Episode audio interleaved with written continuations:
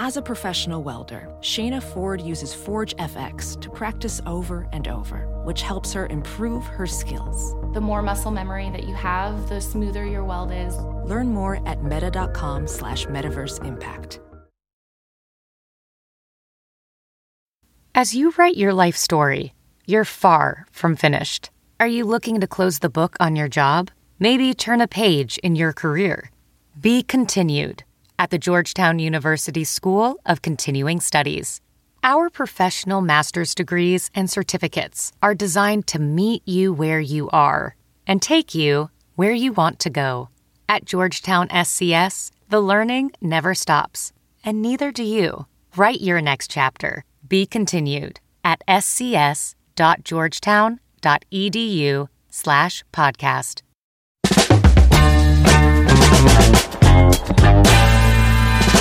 What's up, Fungal Associates? Welcome to Completely Arbitrary, the podcast about trees and other related topics.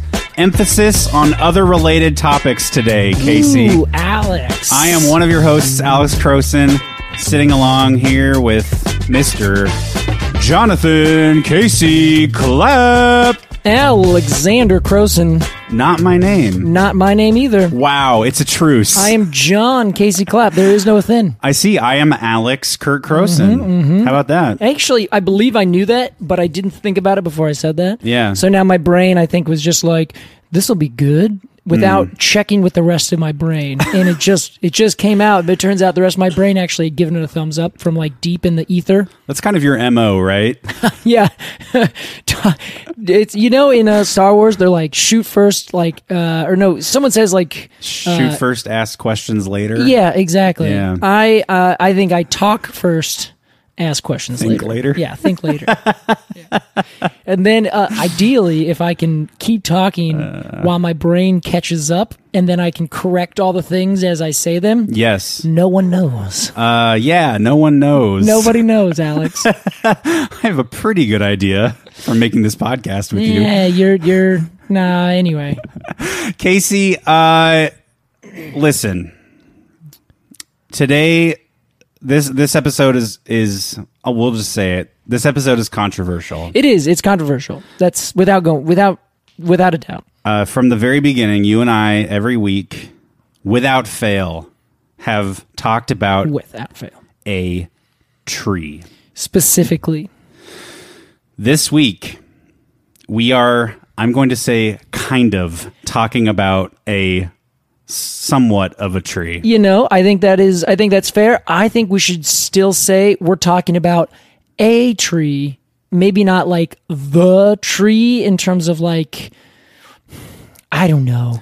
How are we defining it anymore, Alex? We're, We're- taking a risk. That's what Yes, we're doing. And we hope that you, the faithful fungal associate, will follow the, us off this this plank. it's a cliff and we're we're looking down and we're just going to jump and hope that our hope that our wings will catch sail. Hey, out of Daedalus and Icarus, which one are you and which one am I? I, I feel like I'm probably um, the child. Is that Hmm. What it- Icarus? um, Icarus, yeah, I- Icarus flies too close to the sun, That's the sun. and his dad makes uh, uh, wings of wax, and Yes. they melt, and then he falls to the earth. right.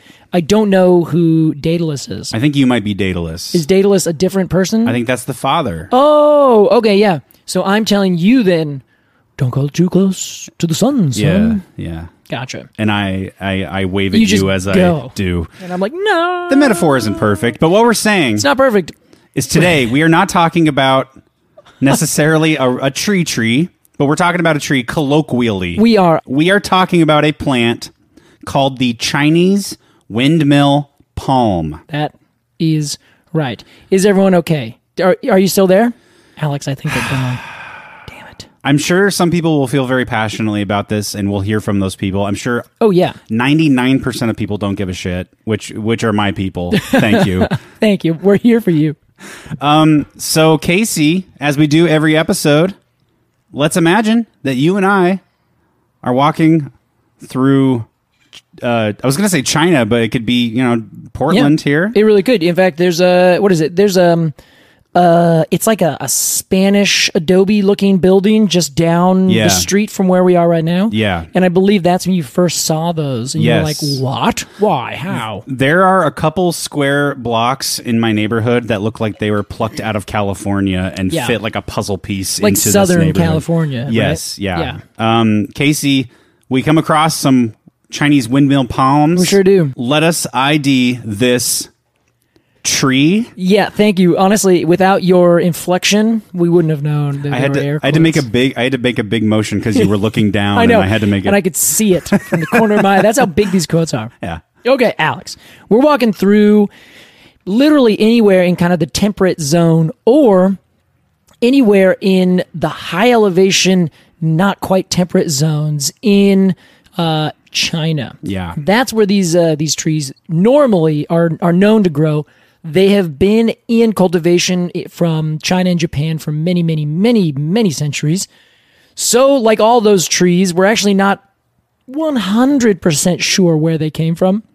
There's not like a big native population that we say, oh, yeah, they're certainly from here.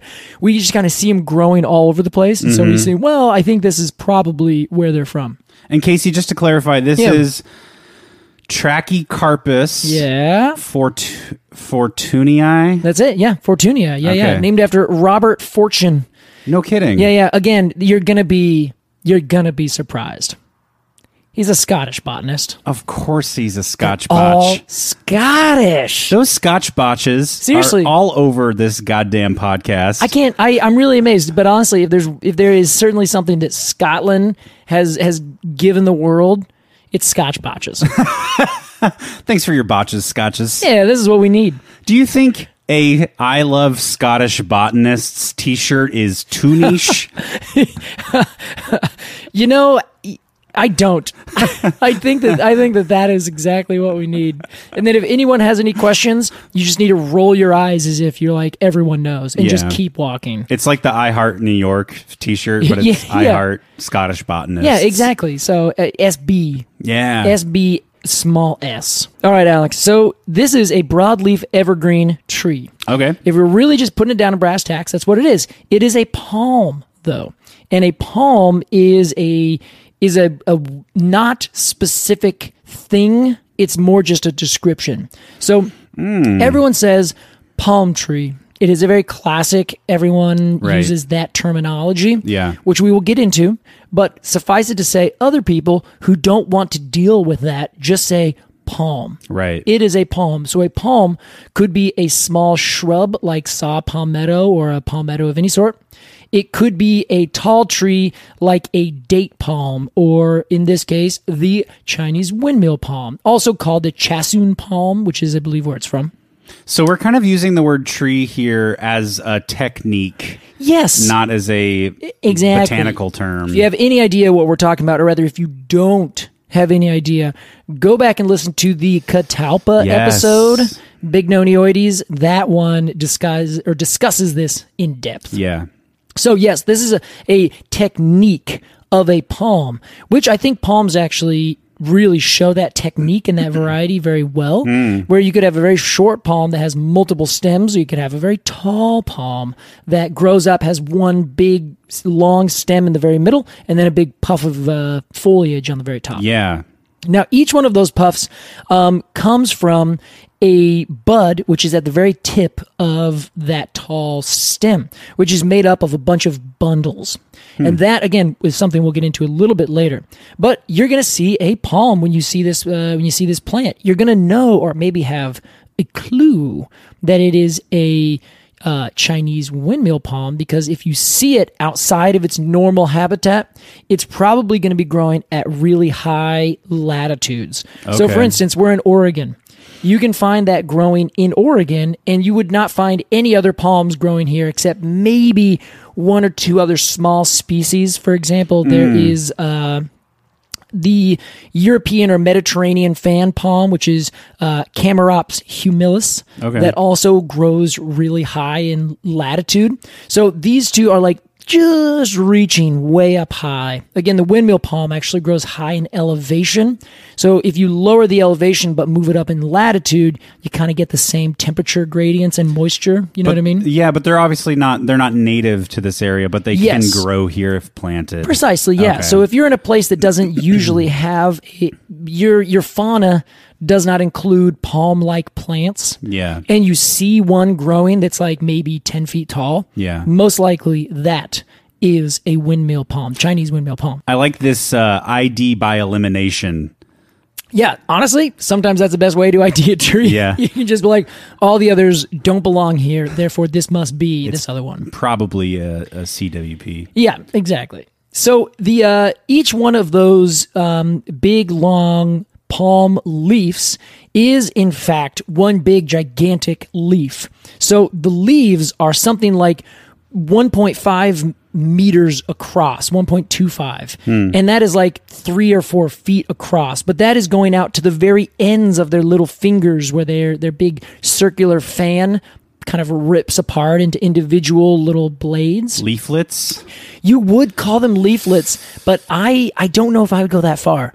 It is kind of um it's hard to define for these because at the base all of those leaflets are connected. Okay. And they're palmately veined. So it makes you think Oh. that they're actually just a very deeply incised, Yes. sharply uh not even serrated, just a sharply incised leaf. Deep, deep lobes. Yes, exactly.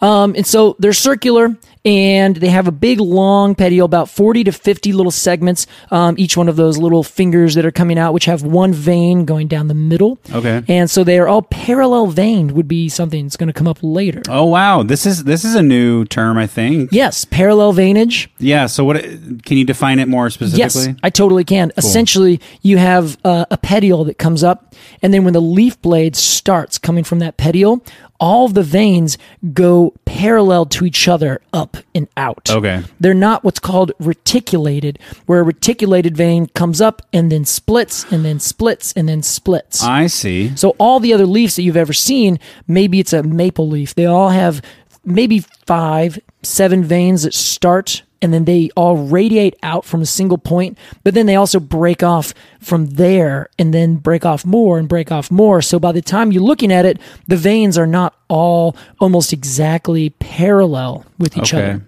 So reticulated just means that it kind of branches off, then branches off, then branches off, then branches off. Okay. Most things in the lily family, or that are what we're going to bring up a little later, monocots, they have these parallel veins. So The word of the day. the word of the day, Monocot. Monocot. Today's episode is brought to you by the letter M. monocot. Give us your best Elmo impression, Case. I don't know if I can. I've yelled this entire last weekend. Okay. So I don't even know if I What a can go that cop out. high. Sorry, Alex. Why don't you give us your best Elmo impression? I'm, I'm busy. Said Elmo. Oh, I almost did it and I shied away. it is hard to do it. I thought you were just like, I'm busy, and that was you being Elmo. it's No, like, I'm it's too a really bad impression of Elmo. I'm too busy to do the impression. Ah, okay, sorry. You are actively working right now. Yeah, man. Well, that big long petiole um, is about a meter long, so it's like three to four feet long. They get huge and they have really sharp serrated edges on the side of it. So as that leaf comes out, it's really, really sharp. And generally, um, in the uh, habitats where it's kind of more native uh, over in Southeast Asia, then their the ends of those leaflets, we'll call them, kind of stick straight up and they don't really bend. But then if you get them over into their non-native habitats, the all those leaflets tend to kind of bend down towards gravity, so their ends kind of go "Whomp," and just kind of hang down. Yeah. And of course, the big thing that's going to tell you that this is a palm tree is those leaves. Each one uh, has this big, intense base that connects to the stem. And the palmness of it is that it has those big palm like, you know, leaves, those big, huge, circular, fan shaped leaves. Then they're all connected onto a single stem. I don't think there is an example that I know of of this species having more than one stem. Oh. And that is a very specific thing to the palms. Most of them, not all certainly, but most will have a single stem and they will not branch. So that's a that's a point in the uh, tree category now. Yeah, it really is. Yeah, we got to keep track of that. There is a that's a that's a tree point. One single stem that grows taller than like 15 feet, you can definitely walk beneath it. Let's update the board. Update the board. What do we got there, Johnny? Two points under tree. That's what I'm talking about, Johnny. Thank you very much, everyone. Johnny, it's his first day. Wow, a new character in our canon. Yeah, honestly, really, Johnny. Yeah, yeah, old Johnny, old Johnny the announcer. Oh boy. So, um, it turns out that those the the the leaf, the the main trunk rather, um, is made up of a bunch of bundles, Hmm. and all of those bundles um, start right at the base with a little teeny tiny bud right on top. That bud kind of gets bigger really fast, and that is the growing tip of the palm plant. Oh so, wow. you ever heard of palm hearts? Yeah, hearts of palm. I've heard of. That is the topmost growing bud, the apical meristem that this plant has. And that is where everything comes from. So it's like this big, very well protected top growing point, And then it will put out new leaves that kind of unfurl and then pull themselves out. And they're usually like really kind of tight. They kind of go whoop and just kind of unfurl themselves like a flag Okay. the bases of those leaves are what make that big shaggy top on these stems. So only the top grows up because it is a bunch of vascular bundles down there. The trunk itself, and this is a not tree point, does not have what's called secondary growth. It does not grow outwards. Right, Casey. This is That. a this is a big one. This is a big one. This is why most people um, would have said, many people that I know, they completely out of hand say, This is not a tree. It doesn't grow wood. Done. It's grass. This is a um you know what, Casey? This tree is a robbed jeweler. It has no rings. It's got none. It's exactly right. That was so good, Alex. I have to quit. Yeah, you got to go.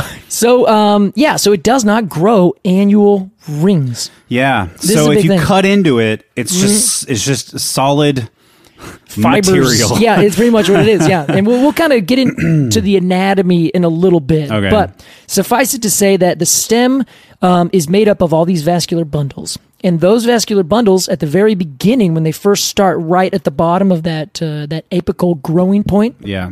that's where the big gigantic leaf bases attach so those leaf bases attach to the outside of this bundle and then as those leaves fall off or die or whatever maybe they're pruned off those outer bundles or those uh, the bundles then have this outer layer of the base of the leaf does that make sense alex Can you say it one more time? I kind of zoned out. All right, I so think you- there's a lot happening, and I, I'm, I'm also, you know, n- I'm not, I'm not with it. I don't That's- know a lot of these things. that's all right we're gonna we're gonna try this one more time Okay, All let's right. do it. so you have this growing tip Yes. That growing tip has below it a bunch of vascular bundles. That's what makes up the structure of the of the plant. Buy me dinner first, Whoa, Casey. Alex, you're all right. Fine, you got it.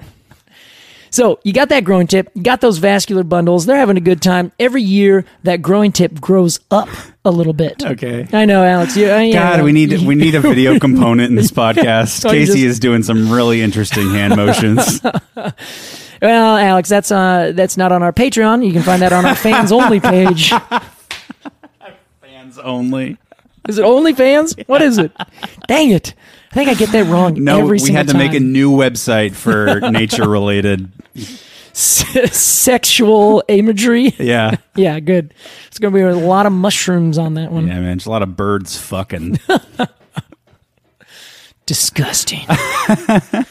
so you have this uh, this stem. Now a lot of people know about this stem um, being very hairy and having like a bunch of stuff on the outside. That stuff is the old bases of the leaf where that big long meter meter and a half long petiole the big gigantic meter and a half big fan Yeah. when that dies and they cut it off that really strong fibrous bit is just all around the outside so there's a bunch of like imagine you take your hand and you clasp all your fingers together and you you hold it up like you're about to you know have a big gulp in your hand right Sure. so that connects on to one side of this vascular bundle, this sheath, this stem. I'm imagining sort of a celery stalk. Yes! The way Oh my celery God. connects to the. That is so perfect, Alex. Thank you. I was struggling so hard. you yes, did I it. got you. I got you. Now imagine all those celery stalks around a single bunch of vascular bundles. Yes. That together makes up the stem of a Chinese windmill palm. wow, Casey, you did it. Oh my God, barely. I don't think I did. I think you did it actually. I still don't totally understand, but that's okay. Well, anyway, suffice it to say, it only grows up. It doesn't grow out. Yes. And that's why you get, like, you go down to LA or anywhere else where there's, like, palms planted maybe 50 years ago. Yeah. And they're just these long, skinny spindles growing straight up. Yeah. They've never gotten bigger in diameter, even at the base. The only thing that has happened is that at the base, um, these plants will grow adventitious roots right from the stem, right Hmm. from that very base. And they'll just keep on growing more and more roots. So they look like they're getting bigger in diameter Yeah. but they are not. They're just putting out new roots that are kind of on top of each other, on top of each other. So they kind of get a big, b- little bit of a wider base. Kind of a thick that's it. butcher butcher space, not the opposite of a butcher space, like a convexed butcher space. Yes, that's more like it. Yeah, yeah. Hmm. It almost looks like a burl at the bottom of them. Yeah, it Like, kinda does, they got yeah. a big root ball. precisely. and this is the same for all palms. They Uh, Okay. none of them grow wider.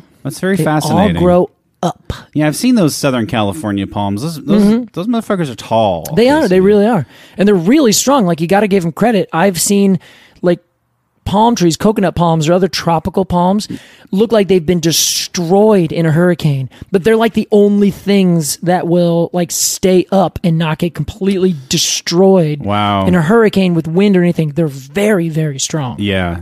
Good for them. Yeah. So very strong, not woody. And the big thing is they are still flowering plants. They are angiosperms. So last week or the week before, we talked about the droop, right? Turns out that this also makes a droop. Are you kidding me? Zoop fruit right. Droop fruit Droop riot. fruit riot. Yes. Thank you, Alex. Droop fruit riot. So they actually have these big long panicles of flowers, and then those will all turn into these lovely, lovely blue fruit. are they edible? You know, I don't think these ones are. Some are like the date palm. You can Oh, eat that. sure. You know, there's a lot of other little uh, palm fruits that you can eat. Love a but uh, date. what's that? I love a date. Yeah, there you go. That comes from a palm. The Yeah. famous uh, Judean date palm. In fact, most of the time, Oh yes, of of uh, of Caesar's delight. eh? Hmm, that is the one. Um, Casey, as we said earlier, the word of the day is monocot. That's right. The number of the day, I have I have a little bit of a reveal. Ooh, This is this episode is episode 69. what? Just saying. That is. That is. That just means so much. and let us all say nice together. Ready? Nice. Casey, we have a lot more to say about monocots after this short break. We'll be right back with more completely arbitrary.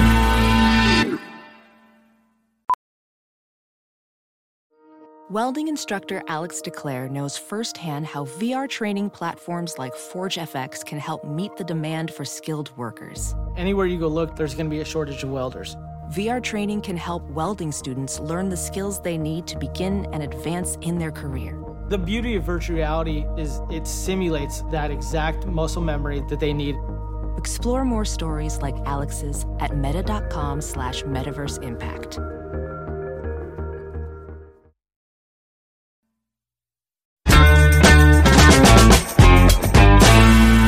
Welcome back to Completely Arbitrary. Today we're talking the Chinese windmill palm, a the- you know like Dr. Evil Casey. who's- Yeah. Tree. A tree. Yeah, that's fun. So this tree is having a really good time. Uh, what a fun film, huh? Yeah, honestly, hasn't aged that well. It's but, not great. uh, I, I watched it somewhat recently, actually, and it had a lot of good laughs in it, Casey. I do. I do actually. I I liked it when I was younger. I had memorized um, the second one to the point where I recall at a family reunion, I did the entire show. Like I said, here's how it starts. Here's what happens next, and I like you, like quoted it and all this stuff. It was it was a great time. Probably was like a forty five minute presentation to all my younger cousins. Oh my lord. Yeah, it was a lot of fun. That's when I'm getting up and going get some punch. like Alex, Leave Casey to this. sit down. I already know it by heart, Casey. all Ah, right, that's that's fair. That's fair. Uh, Casey, today we're talking the Chinese windmill palm, also known as um, a palm tree. the uh, the Latin name, of course. Chassoon palm. Oh, you're sorry. Oh, I see. I see. Uh, Trachycarpus fortuni. is what I Trachycarpus usually do. fortuni. Yes. Um, you could also probably go fortuny, fortunae. I'm gonna. I like saying Fortunii. Yeah, yeah, yeah. That's that feels better because it feels more Latin. Yeah, Yeah. and it is after all Latin. Casey, as we said before the break, the word of the day is monocot. Yep. Now, this is exciting for me because I don't really know what a monocot is. I know the word mono means one, Yep. uh, as in monotheistic. There it is. One theist, Uh-huh. one god. Uh I don't know what cot means, and Ah. I'm excited to learn. This is very exciting. Assuming it's not a little bed that you sleep on in a hotel room. Not in this case. Casey, let's talk uh, Chinese windmill palm and monocots. All right. So, monocot is in fact short for monocotyledon Oh, right. versus dicotyledon. Okay. And this is essentially um, a split, two different clades, but this is actually a little bit called into question, um, that split the kinds of angiosperms down the middle, or not down the middle, they just split them into one thing or the other. So at the very, very, very, very beginning of a plant's life, there's a seed. That seed has a little teeny tiny radical that comes down That's right. and that is the root. It's the very, very beginning. Um, it is the fetus or the the root that's attached to the fetus. So uh, what is it? The The umbilical cord, yeah, that's what we're gonna say. It's exactly it. the tap root. The tap You've root. called it before, It's- I believe. Yeah, it, it is the very beginning of the tap root. In this case, for the monocots, it actually kind of stays as a thing, but it's really just the um, the microscopic thing that starts touching uh, inside the seed next to the germ, and it starts to grow down. Alex, I have another merch idea, Casey. oh, oh, what is that? The word tap root Uh-huh. in the tap out font. Oh, yes. Yeah, That's how we're gonna get sued. that's a lot of fun. That's a lot of fun, Alex. That's a lot of fun. Thanks. So you have uh you have this uh, this first little thing coming down. It's a little radical, mm-hmm. uh, and then the two leaves or the one leaf that comes up splits them again. So have you ever seen? I'm going to show you a picture because you have seen this. The first little teeny tiny vestiges of a plant. I love that, Casey. It's it's the teeny tiniest little first green things that pop up from the ground, right? there is an emoji of that. Oh yes, yeah, yeah, yeah. That emoji is a dicotyledon emoji because the cotyledons are those two first primordial little leaves that come up. I see. So in a monocot, there is but a single cotyledon that comes up from that little germ, uh, eating whatever's uh, whatever leftovers have been packed in the seed. So a cotyledon is Uh-huh. just the first is either the first or one of the first leaves that comes out of the top of a seed. It is actually the very first. Okay. uh, by definition. right. so Isn't that it- not what I said? What no, did no, I you say? said or or some of the first. right because dicot Yes, so dicot, there are two firsts. Yes. they happen at Oh. the same exact time. twins. Yes, exactly. Oh my God. Monocot Congrats. just has the one. Okay, I That's see. it. And I so see. these are the embryonic leaves or the cotyledons. Can we quickly go over some other plants that are monocots? Oh, Just yeah. So, so most trees are Are- are, going to be dicot, Yes, correct. like all conifers, uh, conifers out of this question entirely. because they're not angiosperms. Exactly. This is only the flowering plants in the angiosperm clade. and gymnosperms. Uh, the conifers are gymnosperms. Yes, correct. Wow. Okay. Alex, beautiful. Well done. Thanks, Casey. was really good. What's happened to me? Honestly, you've just you your your botanical heart has grown three times today. I sound, you know, like Johnny Cash, like what have I become? Uh, you're just like sitting here. You look on your wall, stunned. You have botanist honorarium degrees everywhere. What? A moment of clarity. Yeah. Uh, okay, so other other monocots like Yep. a uh, tomato plant. uh, is a dicot. All right. Uh, let's say a tulip.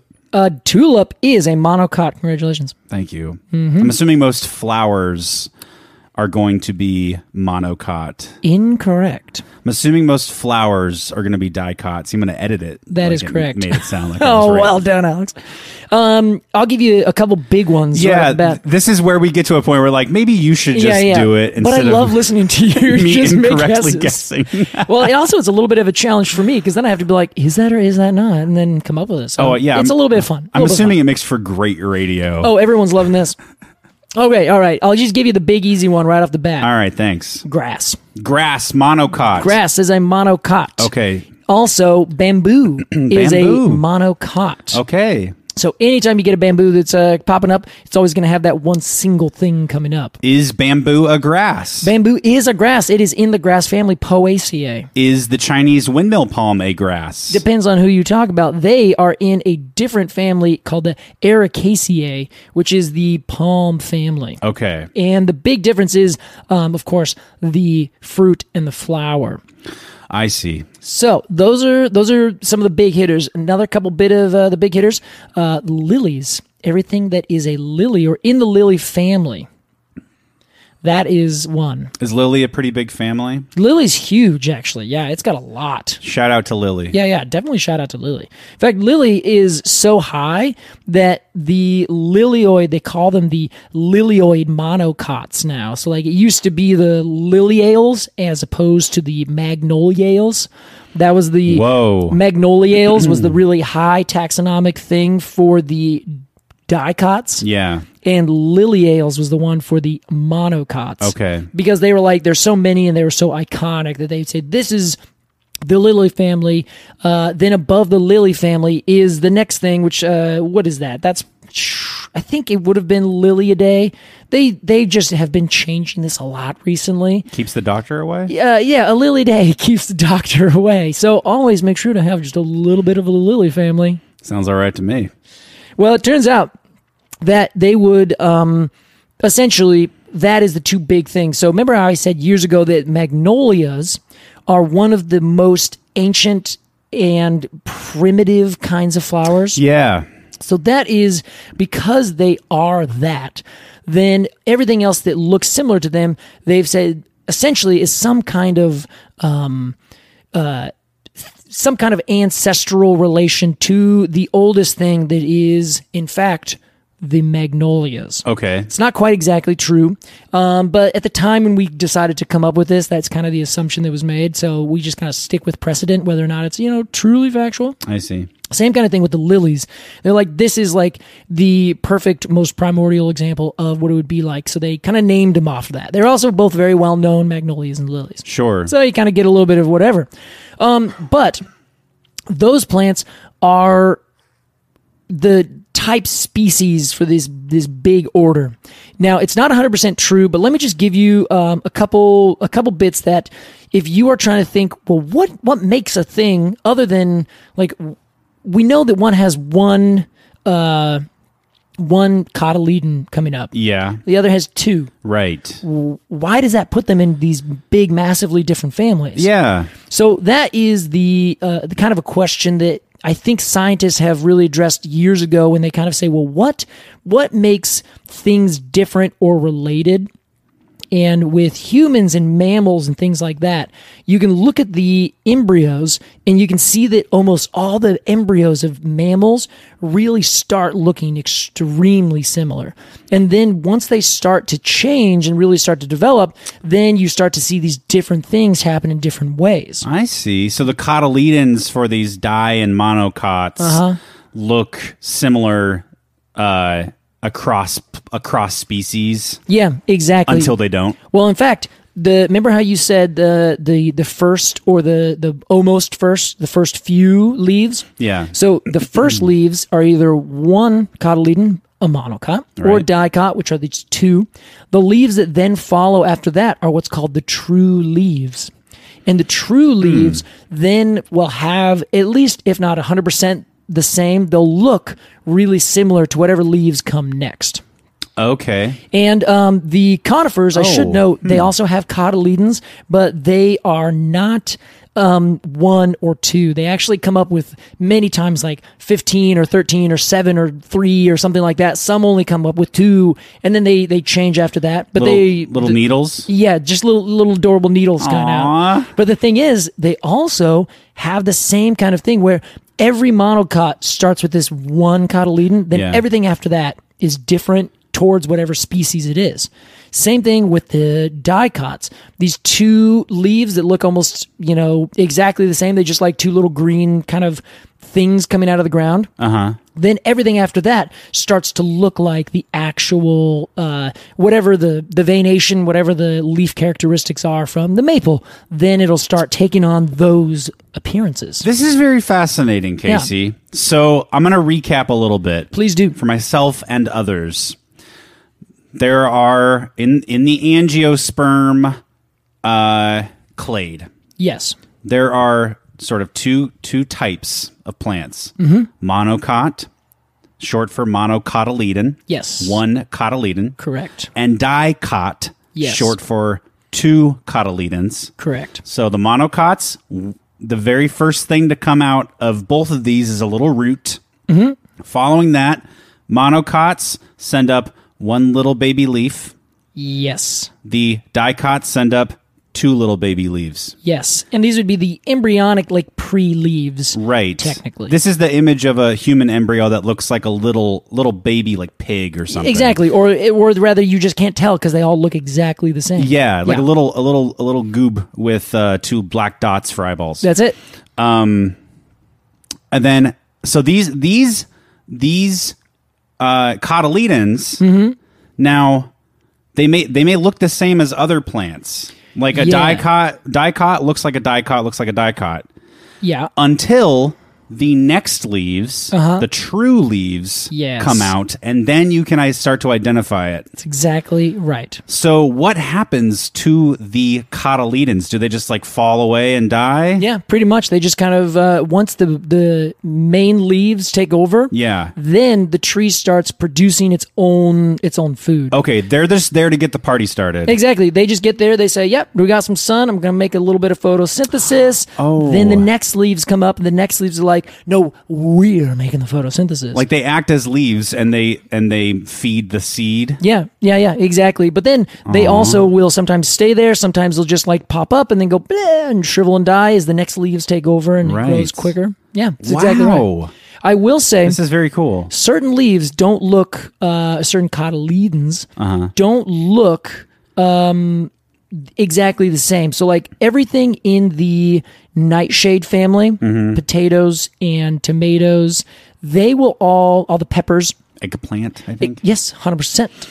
Um, if you look at a seed, you take a little seed, you buy it at the seed store, and you plant those.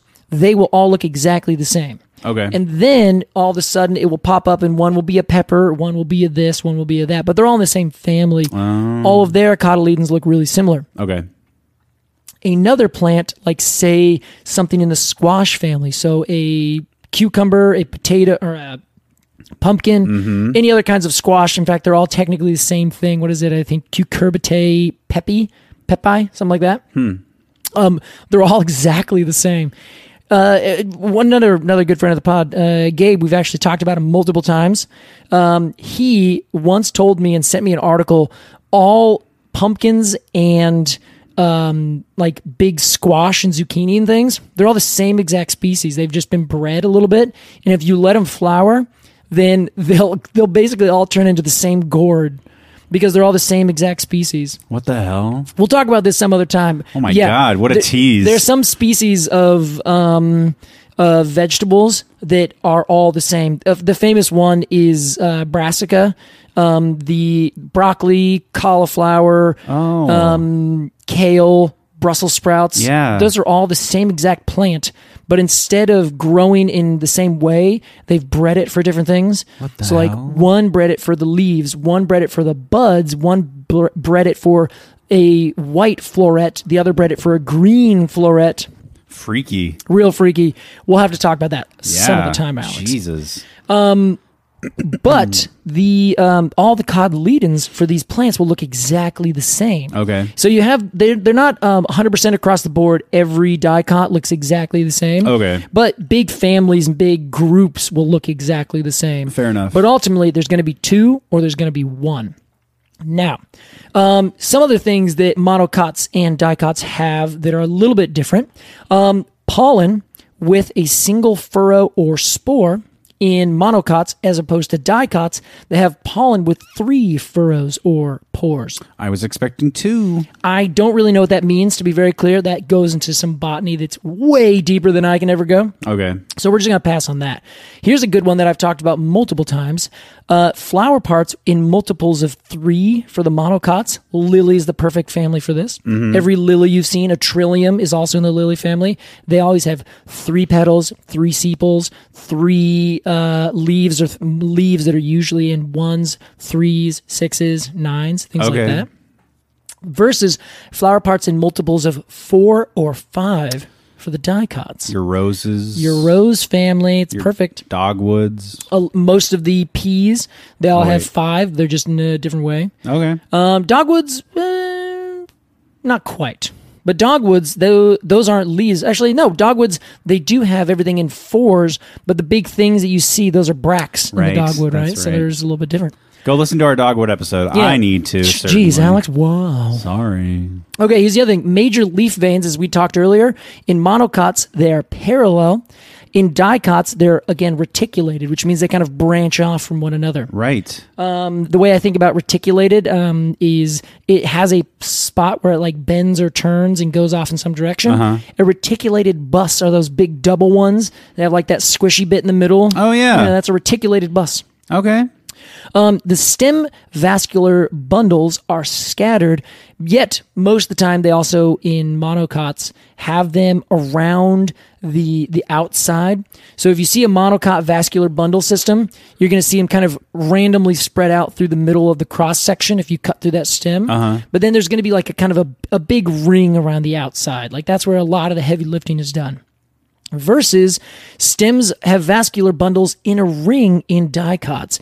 This is the big quintessential thing that makes a tree a tree. Wow. So in a tree that we're not having air quotes on. No quotes. No quotes. You know how they are always well known of growing out in rings, especially in the temperate region where we have our seasonality, right? That's right. So the big thing is that all these vascular bundles are out in this outer ring, but they also have developed meristematic tissue, which is essentially is stem cells in this zone. We call it the cambium and it will grow out every single year as opposed to the monocots. All their meristematic tissue is located at the very top of this big vascular bundle. They just took all their power and concentrated it to the very, very top.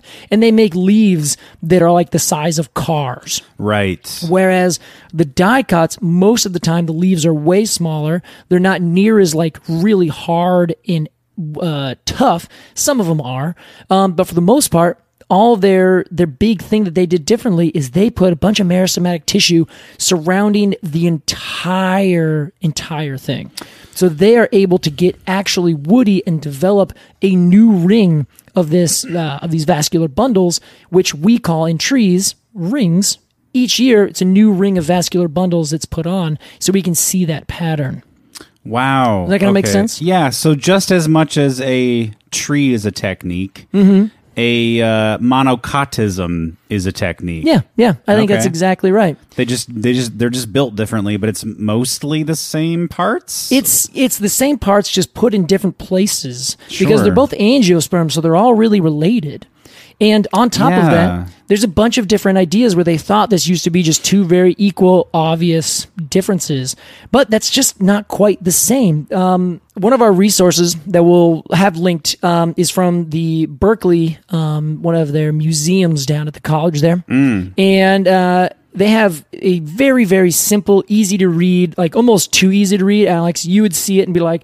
that's the worst website ever oh my god. it's the kind of website that I'm like, yes, No pictures, no anything I need to read through, just long paragraphs of information. It's a notepad file I love it. I love it to death. in like six point font. It is HTML at its finest. That's the most rudimentary. Uh, it literally is just called monocots versus dicots, the two classes of flowering plants. And they have a really good um, discussion in here about what's called paleo herbs because a lot of people are probably pulling their hair out, being like, what about the you dicots? We're going to kind of skip over that, Alex. what is that? I guess we're going to skip over. You can't uh, tell me. Essentially, um, it is the idea that um, monocot, or rather the the monocots and dicots, they thought were just these two very specific things. Yeah. But it might be that there are some there's evidence that the monocots developed from dicots. So in the evolutionary history, they kind of split and then the di or the monocots split again. So there's some dicots that have some of those those um uh, characteristics we went through earlier, Mm-hmm. some of those are present in the other group. Right. And so it's not so cut and dry. So they're like, well, so that must mean that they've shared some amount of DNA somewhere. And they also have the power to lignify. As I said, bamboo is a monocot, but it gets really hard and woody. yeah, yeah. It doesn't grow necessarily new rings of wood, but it's really hard and woody Yeah. enough that you know you can support entire uh, structures and yeah, you know we things build like with that. it. Yeah, So you get these things that's kind of like, well, that's interesting. it's not so cut and dry as science wishes that it was. I like this theory. And so I think this goes back to um, what you're saying is that, yeah, being a monocot, being a dicot, it might just be a strategy. And if you look at it, the, the palms, as I said earlier, including the windmill palm, are really, really tough trees. They can grow and get battered by hurricanes. And if you go to some of the uh, like photos or videos where there's just been some devastation in some area because of a hurricane or a tsunami, things like that the only thing that will be still standing are palm trees. Yeah, That's pretty impressive. Um, and as we said before, that there's adventitious roots. They just keep on getting stronger and stronger, but they do it in a way that isn't the same as what other what we call trees do. Right. And now I'm saying it with like a uh, a little bit of a pretentious quote here. yeah. It was a that was a bit uh, aggressive. Yeah, I wanted to be aggressive because uh, you know, convincing myself that maybe palms, uh, maybe trees, uh, actually should be called fake palms. No, I'm trying to reverse. trees this, are Alex. palms in quotes. Yeah. So what if what if palms uh, they develop their treeness first, and then other trees were like, well, we're going to do it this way, I and now see. we give them credit for being real trees. Wow. Which strategy came first? You've I ask. You've turned the hipsters on their ears. Thank you, Alex.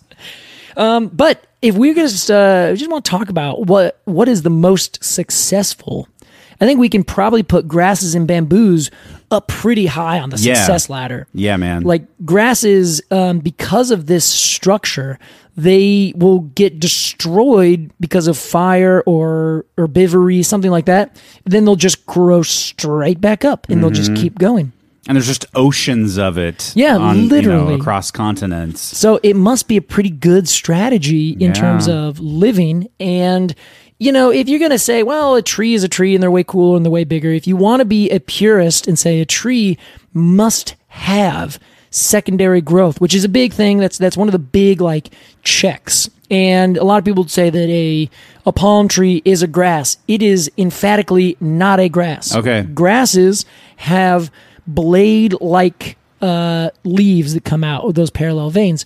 I don't think I can think of very many, except maybe some bamboos, which are in the grass family, that are um, that have that that fan palm like uh, leaf that comes out.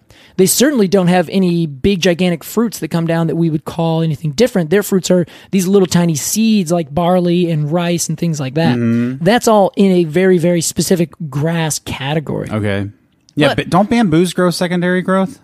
Not really. No, they, they grow leaves? They grow leaves, but secondary growth, Alex, is that uh, making diameter rings. Oh, oh, oh! I'm sorry. I I misinterpreted secondary growth as like limbs. Oh, no, sorry, sorry. Uh, limbs, not not technically in this case. That Okay. is that is just another primary leader coming out, uh, going left or right. Got it. whereas secondary growth um, is more described as coming off as particularly that meristematic stem cell stem cell like tissue Yes. on the outside of the trunk that grows out radially from the middle Got it. that would be secondary growth. So anyway, you know, I think palms are pretty cool. I don't have anything against them. Casey, it sounds like we're ready for our review. I think we are. I think we are, Alex. And I uh, Let's do it. I think I think this is gonna be good. Wow, what a setup. Here's how it works. We're going to give some final thoughts on the Chinese windmill palm, this tree, and then give it a rating. Here's my proposal zero to 10, golden fronds of honor. Golden fronds of honor with a D. Yes. I think that sounds good. Uh, Casey, as our resident expert, we'll begin with you. oh right, Alex. I find palms in a few situations great, in other situ- situations abhorrent. Mm. I will give you some examples. Okay. Um, I find them to be great if they're planted where no other large tree can grow up here in the Pacific Northwest, where large trees crush it. Because up here, it's just a simple fact palms don't do very well. Okay. If they did, they would already be here. We have them that grow, you know, up into California and Florida and Mexico's the you know, the south. We don't have them up here because other trees were like, hey, you know, hey, we can do this way better. And Palma's like, that's cool. I'm out of here. I'm going to go hang out in warmer climes. You guys ever want to come down? Give me a call. We'll have drinks. It's going to be cool. A lot of the a lot of the palms I've seen here, I will say, look kind of pitiful, like they're struggling. Yeah. Yeah. And that's because they're like, I hate it here. It's okay. They don't hate it. They're just, you know, they're really tough. So I give them credit for being tough. Yeah. However, you know what? If you can plant a northern red oak or a Douglas fir, you should do that. Right.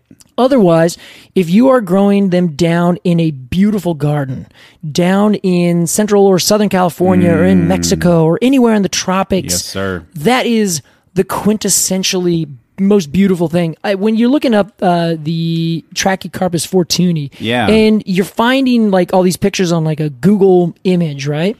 They're like growing in these Chinese valleys with like these huge sheer mountains on either side, and they just look perfectly of that place. Yes. That is the that is gorgeous. I'll take it every day of the week. I sure. love seeing them on a, a beautiful island popping out from the side above the surf, little coconuts hanging and all Yeah. that. Not the Chinese windmill, but just palms in you know in general. Thank you for clarifying. You're welcome. Um, so that I think looks great. I think that is delightful. That is the way it should be. But um, if you're planting them in, let's say, I don't know, I'm just gonna guess of a place, Southern California, and you are like, no, this is like the classic Southern California thing. You plant a palm tree in the street or around your house, and they grow up.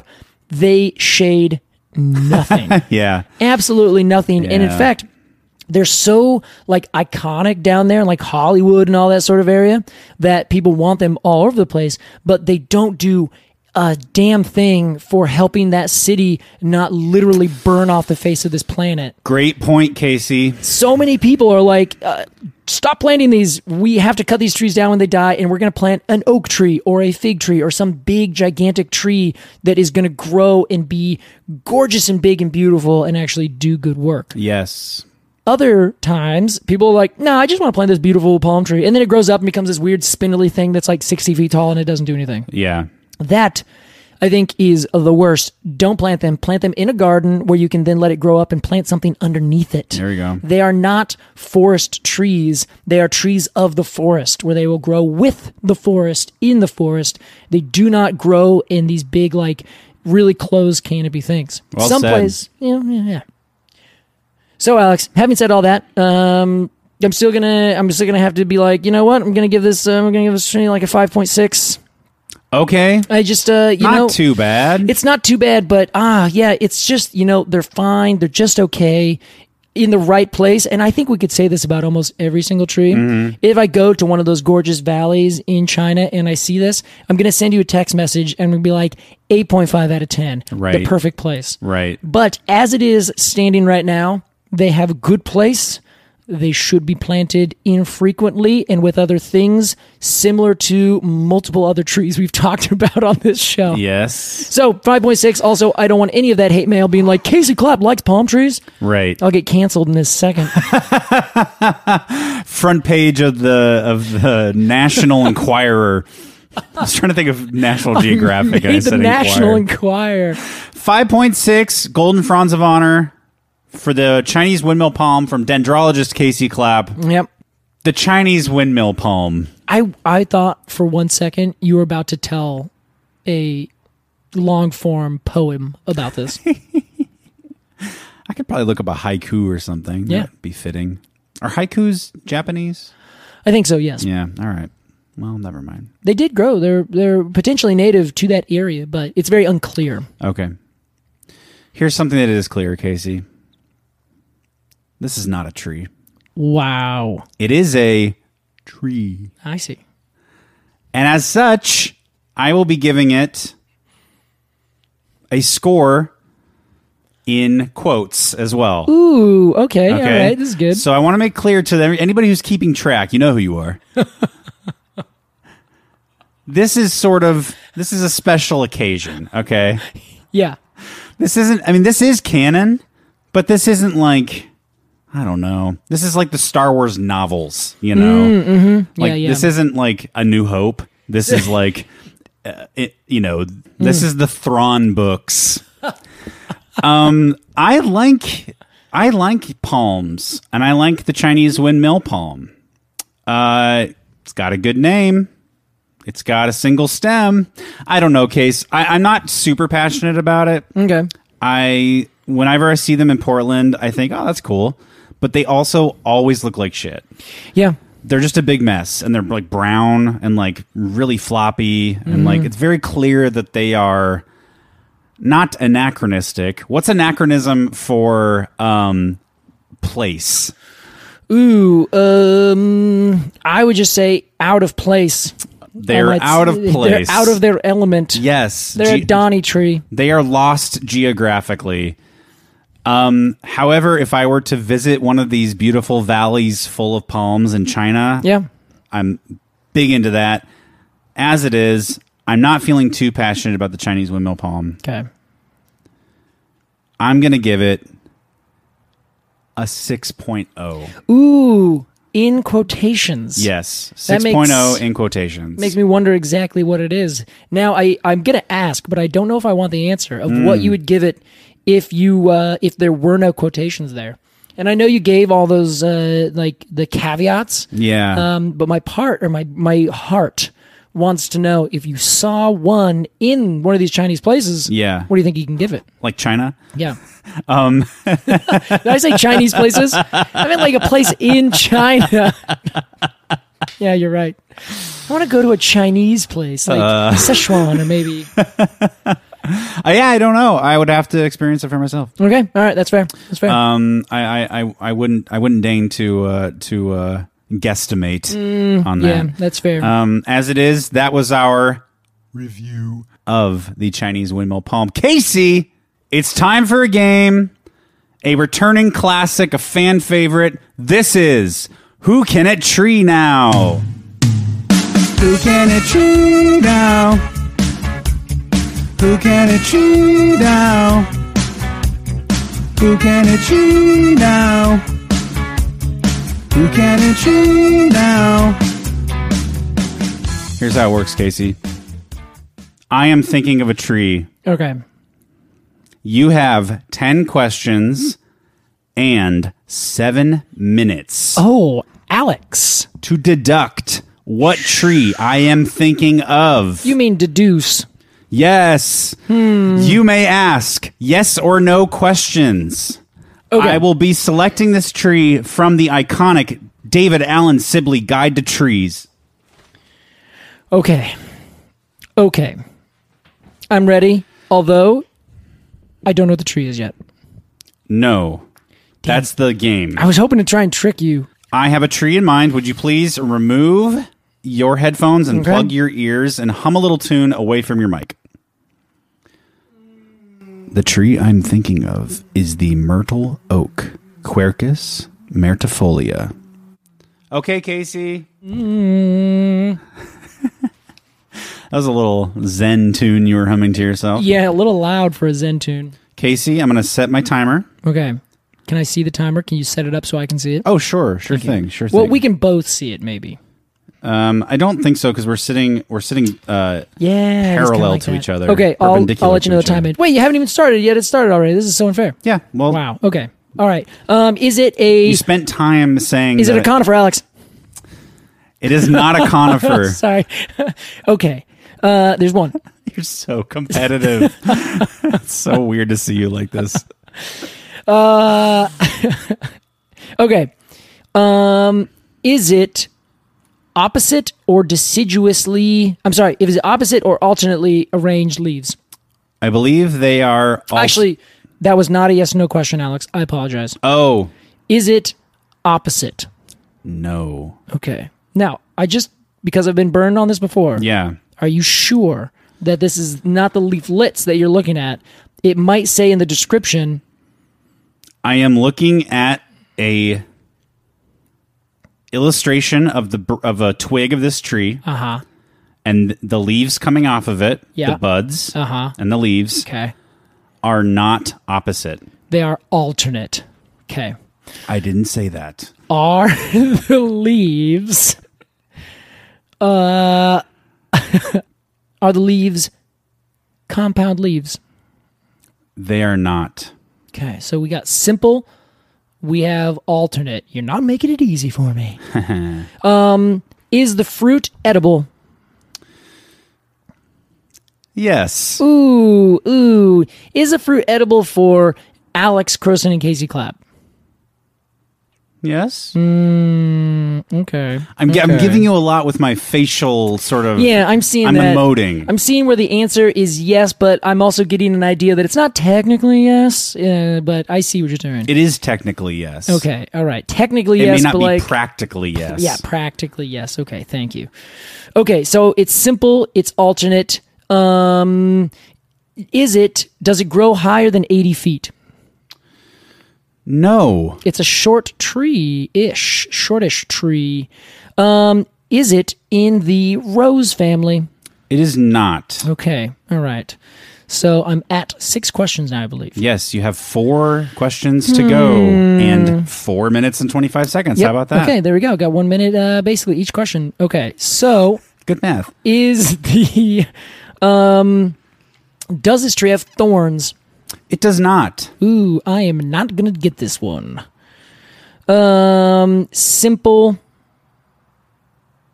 edible, but not really practically edible. Um, are the leaves big or? Uh, yeah, are the leaves big? And big would be defined as as maybe like larger than six inches. No. They're small leaves. Okay, so we got simple, we got alternate, we got it's a semi short tree. It does not have thorns. Its leaves are not very big. It's got kind of small leaves. Correct. Um Okay, okay. Um this is hard, Alex. You got 3 minutes and 3 questions. Yeah. Okay, so what I'm trying to do is think it through. I want to know Yeah. I want to start narrowing it down. So what are what are what are your options now? Um, the leaf shape. Uh, does the leaf have lobes or any other kind of serrations? Uh, deep serrations. no. Okay, so it is a simple entire leaf, alternately arranged on a medium-sized tree, probably growing somewhere in North America. Its fruit is semi-edible. Is this? It's not in the rose family. Uh, right. So Two questions got remain. two questions. So it, can I ask these two questions and then guess? Yeah. Okay. For sure. So, um, let's see. Perhaps the next question would be about the fruit. It's not going to be that. It's not going to be that. What about? Um, is it native to the southeastern United States? It is. It is. All right. Tick tock, Mr. Clap. Who said that? Johnny, are you here? it's Johnny. Oh, no. I What a thought we twist. fired that guy. okay, one last question. It's native to that southeastern United States. Sure is. It does not have compound leaves. Its leaves are simple. Um, One question. Have we covered this on an episode of Completely Arbitrary? We have not. We have not. Oh man, that really threw me off. you have a minute and Oh, 45 seconds. When it- okay, I'm going to talk you through what I'm thinking. okay. So it's native to the southeast. We can eat it, but we also don't eat it very much, is my guess. Because I don't think it's something that you would say is edible that you and I uh, could eat, but just can't because it's not here. I think it's more that like, man, it's not going to kill us, but yeah, we would eat it. But would we eat it? Nah. Good deduction. It is a small to medium sized tree. Doesn't get very big. Its leaves are simple, alternate, and uh, entire margins, or nearly so. At least there's not any big, uh, you know, serrations or anything like that. So that means it's like not an oak tree. Uh, I don't think it's a maple tree because that's not an al- uh, alternate. It's not a walnut. It's not a hickory.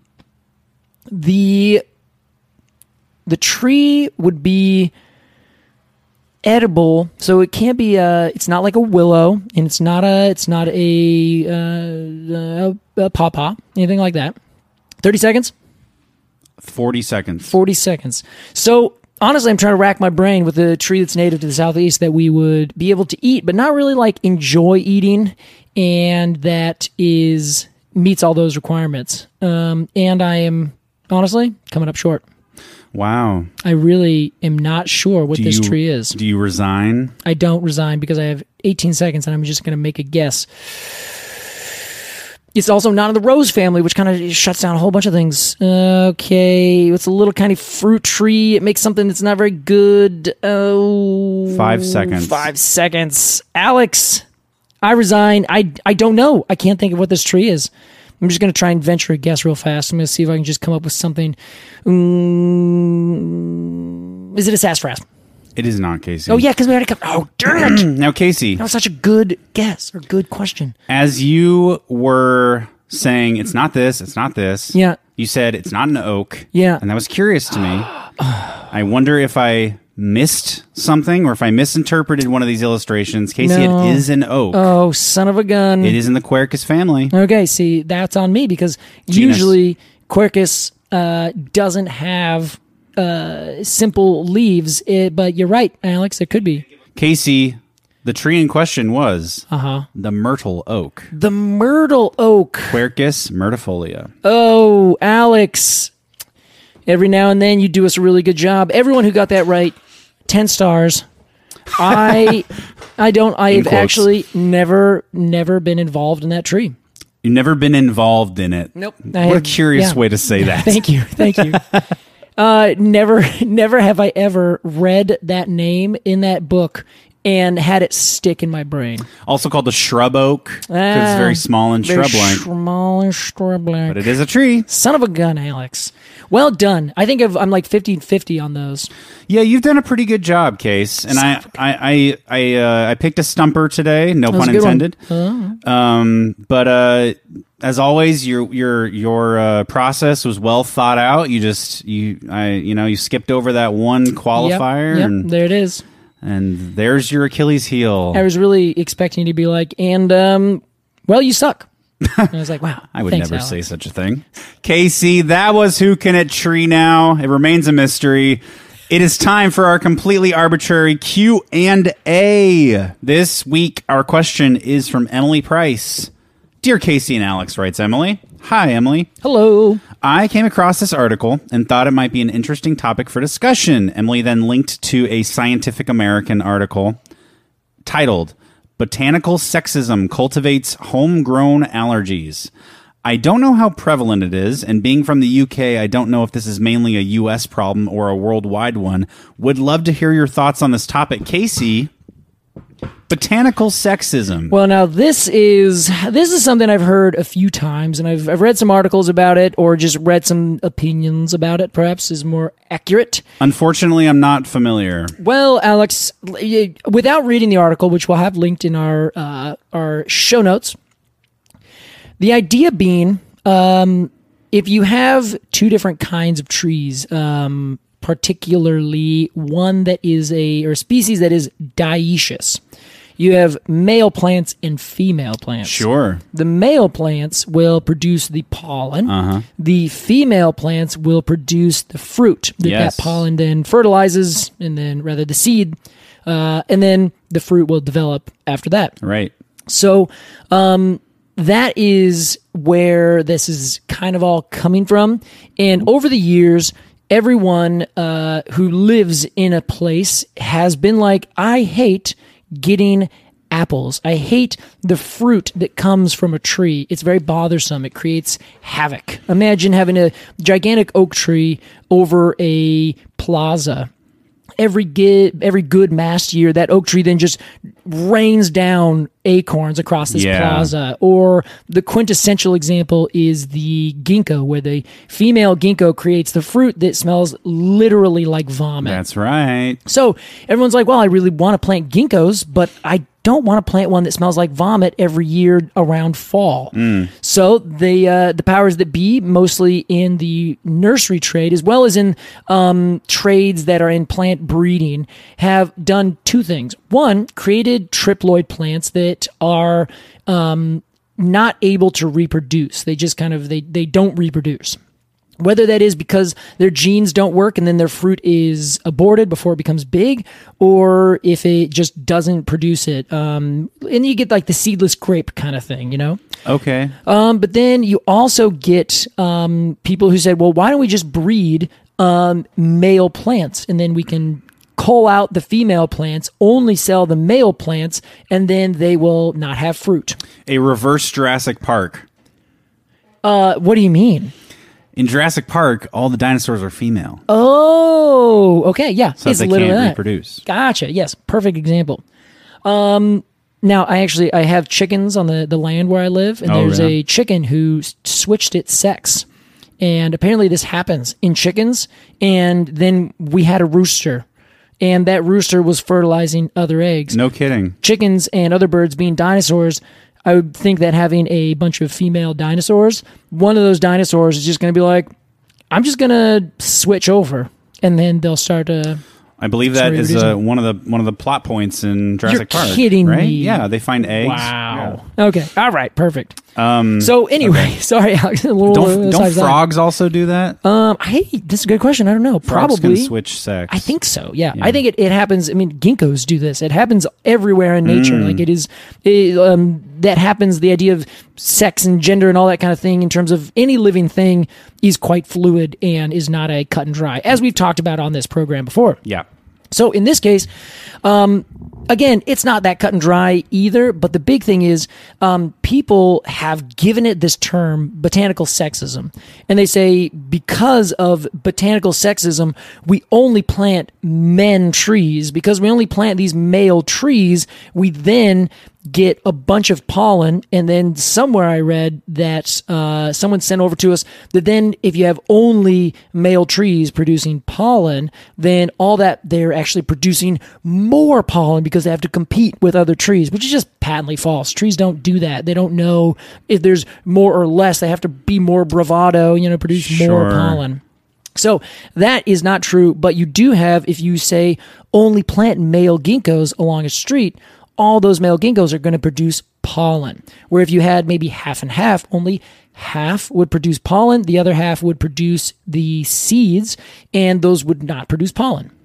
So, um, over the years of this happening, you've gotten cities that have gotten a huge influx of male trees that don't produce fruit.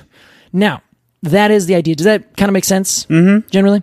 So, here's my big problem with it most trees we plant are not dioecious, most of them are monoecious trees. Which means that one tree has both sex organs on it. Yes, exactly. Or I would rather Are say they has called either sex organs? Uh, um, no, not really. Yeah. Uh, you could though. I think it's very analogous. That's not a problem. one tree creates pollen and seeds. Exactly. Yes. Like a precisely. conifer.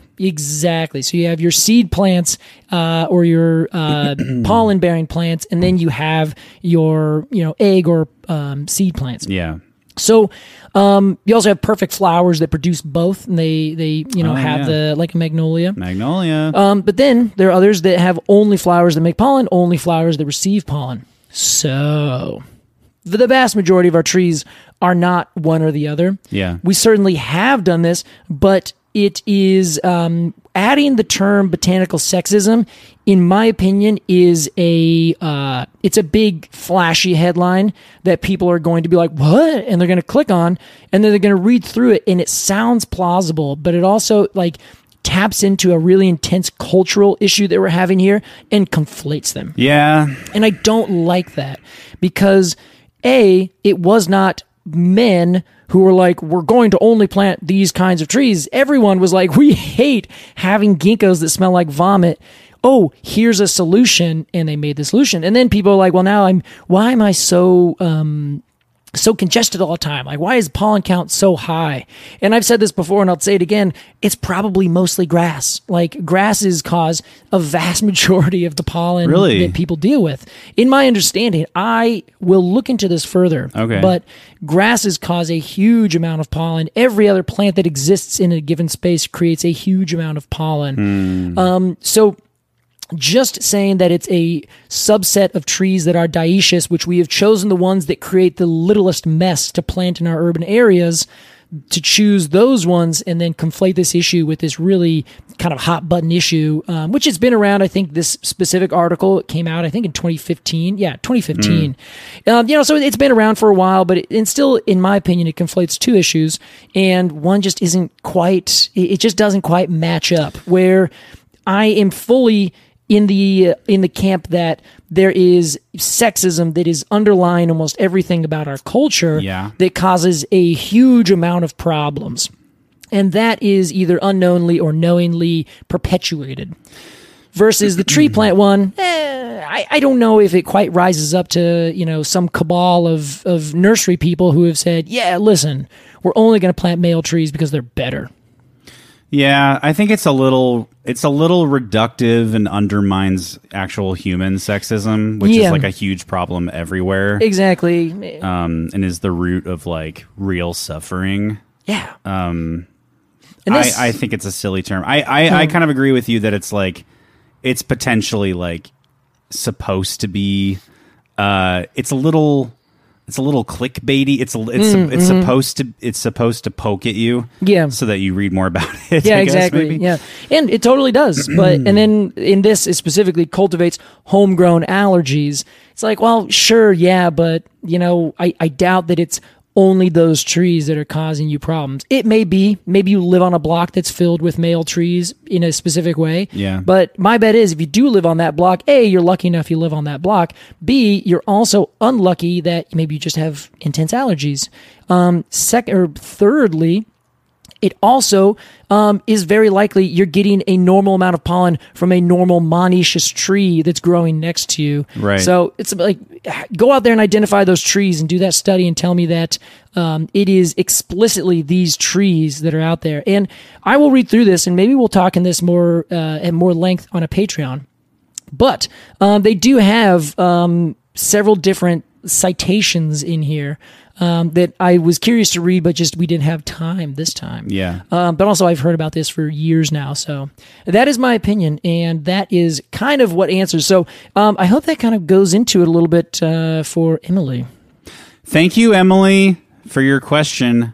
do let us know what you think about this because it is it is hot button and uh, i know that we all want to be as open and uh, listening as possible so i just want to be a little bit concerned that it's a hot button issue that's not an actual hot button issue you know It's a cold button issue wearing a hot button issues mask. yes thank you alex thank you Um, if you have a question about trees, email us at arbitrarypod at gmail.com. That's A R B O R T R A R Y pod, P O D, at gmail.com. Join us on Instagram at arbitrarypod, or if you want to support the podcast with a little bit of money and get tons of bonus content, join the Patreon.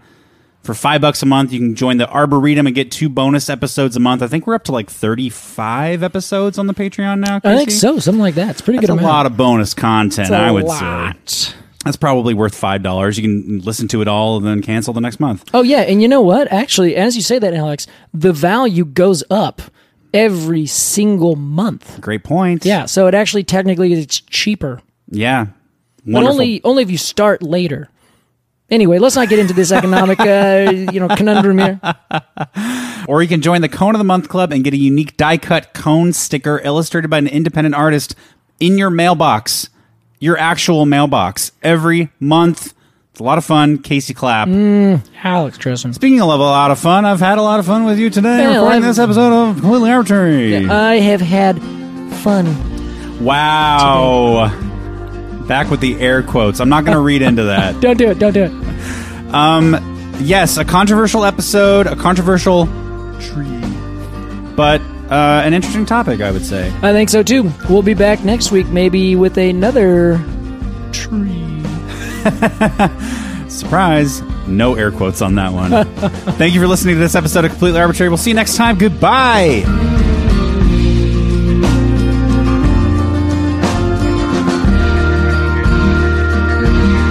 Completely Arbitrary is produced by Alex Croson and Casey Clapp.